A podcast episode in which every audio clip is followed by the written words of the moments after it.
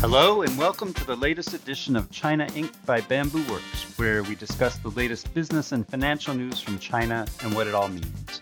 I'm Doug Young, Bamboo Works editor in chief, and I'm joined today by Renee Vanguestein, one of our founding partners, who's also a longtime China watcher and former investment banker. Today, we'll look at the latest mixed signals coming from China's economy We'll also take a step beyond China and look at the latest setback for Chinese internet companies overseas, in this case for JD.com in Southeast Asia.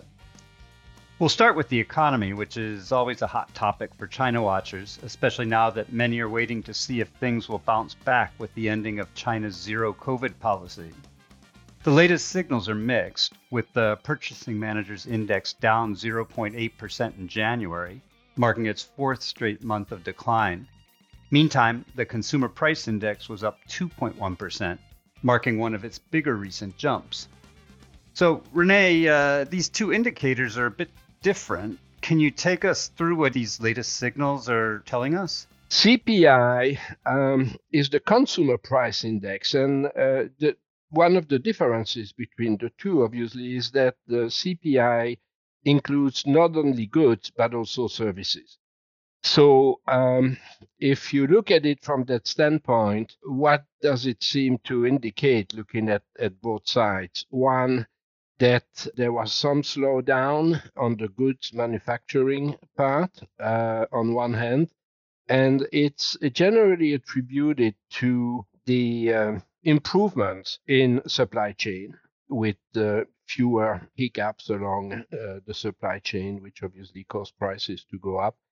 Uh, it's the second reason is lower global commodity prices, and one that obviously comes to mind immediately uh, if you look back over the past three four months is uh, is oil prices, and finally a weak property sector, which obviously undermines demand for goods on the CPI on the other side in, in include services. And as the economy reopened beginning of December, it would be normal that uh, there was a jump in the consumption of uh, services as people were eager to return to some sort of uh, normal life.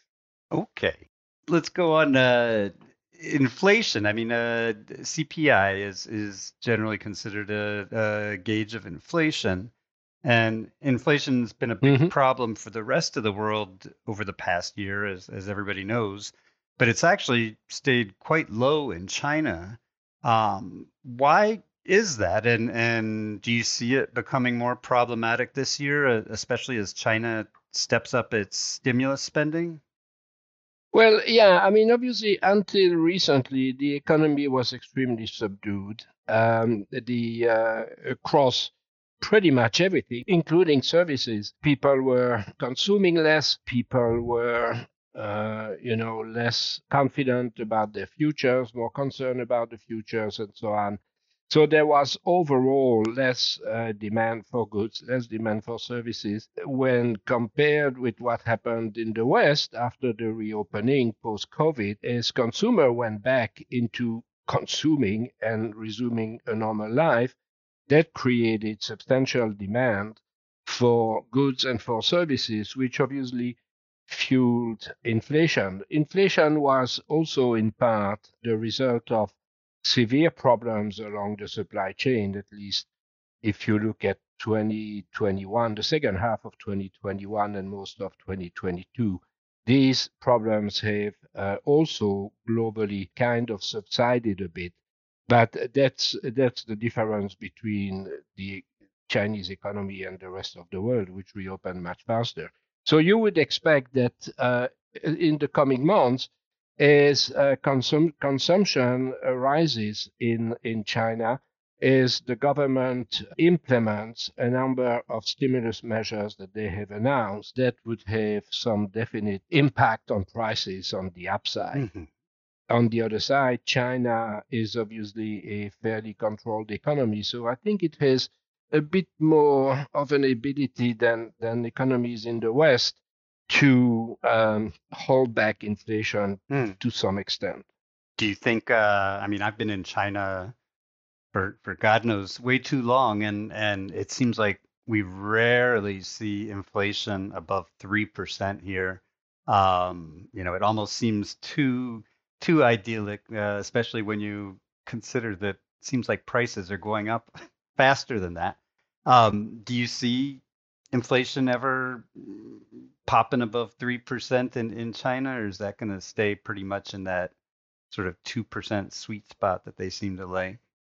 Uh, I don't know. I mean, it's. Um, I think it's still uh, very early to gauge uh, what is going to happen on the consumer side in China in the months ahead. If you draw a parallel with what happened in the West, then definitely inflation should surge. On the other hand, it seems that uh, after an initial burst, and, and some of it related obviously to Chinese New Year, that uh, a lot of Chinese consumers are pretty careful in terms of how they spend money or what they spend right now, despite the massive surge in savings mm-hmm. um, during the pandemic. Okay. Um, and there was actually an article in the South China Morning Post this morning that uh, alluded to the fact that a lot of the middle class people who took mortgages when mortgage rates were higher are now uh, spending money, part of their savings, to actually pay down their mortgages because they're, as opposed to consuming, because they're concerned about what the future holds mm-hmm. uh, in terms of the economy, in terms of employment, in terms of healthcare. God forbid there would be another pandemic and so on. So there seems to be a break somehow on what I would call revenge consumption. Is we've seen it in the West.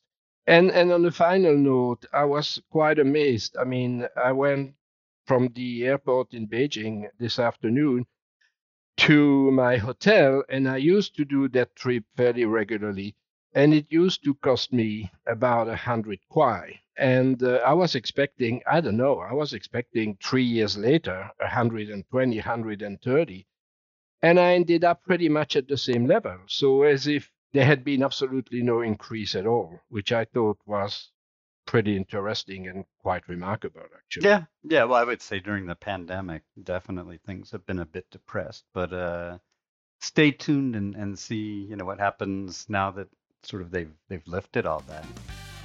Okay. Next, we'll look at JD.com, which has announced it's leaving Indonesia and Thailand. The company came to both of these markets about five years ago, aiming to export its brand of online shopping to Southeast Asia. But after five years, the company's barely made a dent in the market. That's in stark comparison to two of the market leaders, Lazada and Shopee, which are backed by two other Chinese internet giants, Alibaba and Tencent. So, Renee, any thoughts on why JD has failed so miserably, especially compared to the more successful strategies of Alibaba and Tencent? Um, you know, do you think it might be linked to JD's strategy of doing business under its own brand, whereas we can see pretty clearly that Alibaba and Tencent basically built up completely new entities from the ground? I'm not convinced about that actually, um, but I think it's also important to realize that it's not because a company is uh, successful in a country inside a culture that uh, it will necessarily guarantee success in different parts of the world, even if it's Southeast Asia and not, you know, the US or Europe, and in different cultures as well, with different regulations and so on.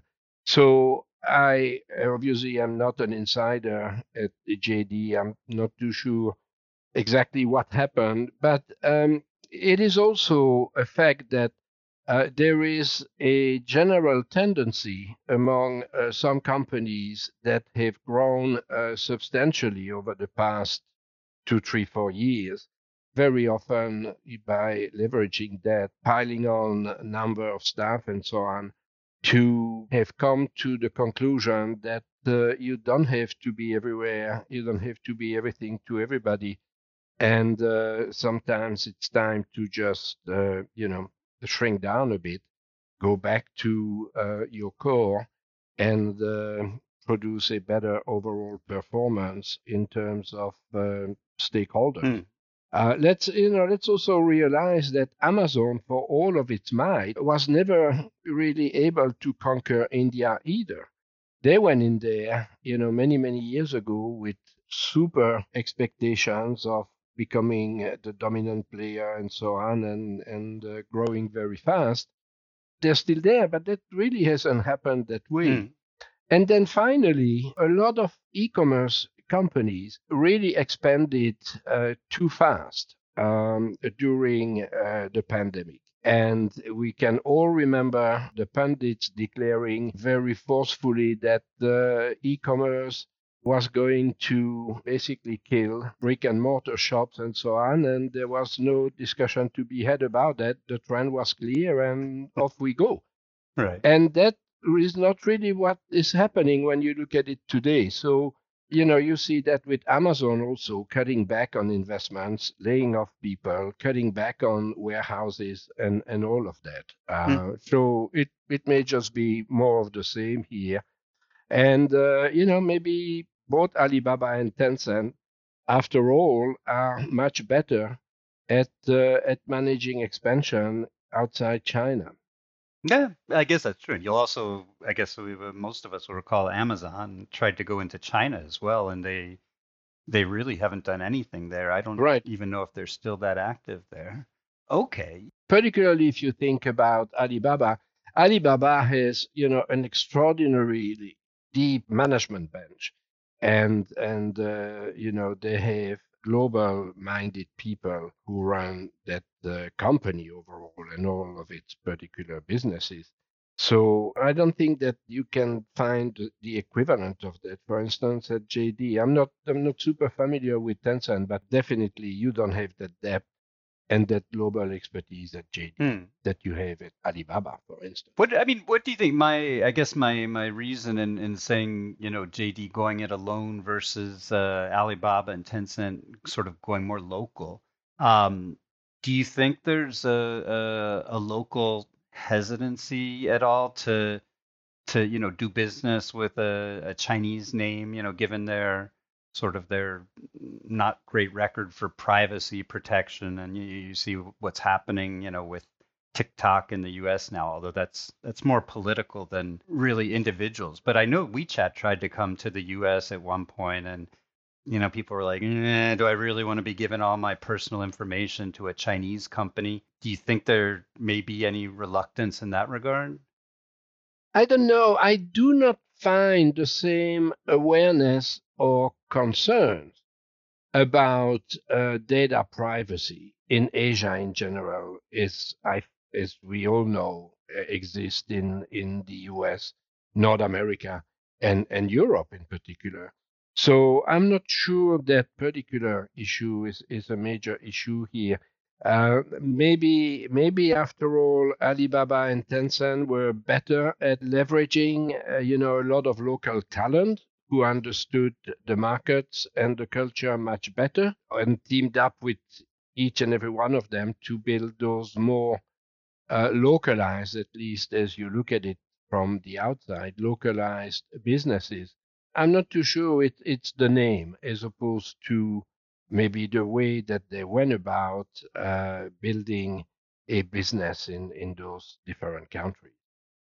Okay. All right. Fair enough. And and also, I guess we should note that Shopee, at least, and, and I think uh, Lazada as well, are not exactly doing that great. Shopee was in all kinds of headlines last year for layoffs and, and stuff, which I think mm. goes to sort of what you were saying about, you know, Amazon and everybody uh, maybe jumping the gun in terms of everything turning to e-commerce. Yeah, I mean, it's not just e-commerce; it's also social media. Okay, all right, thanks everybody for joining us this week. In our next program, we'll look at China's slipping taste for luxury, and we'll also look at the Popeyes fried chicken chain, which has announced a major new move in China after sputtering in the market. Goodbye for now. Goodbye.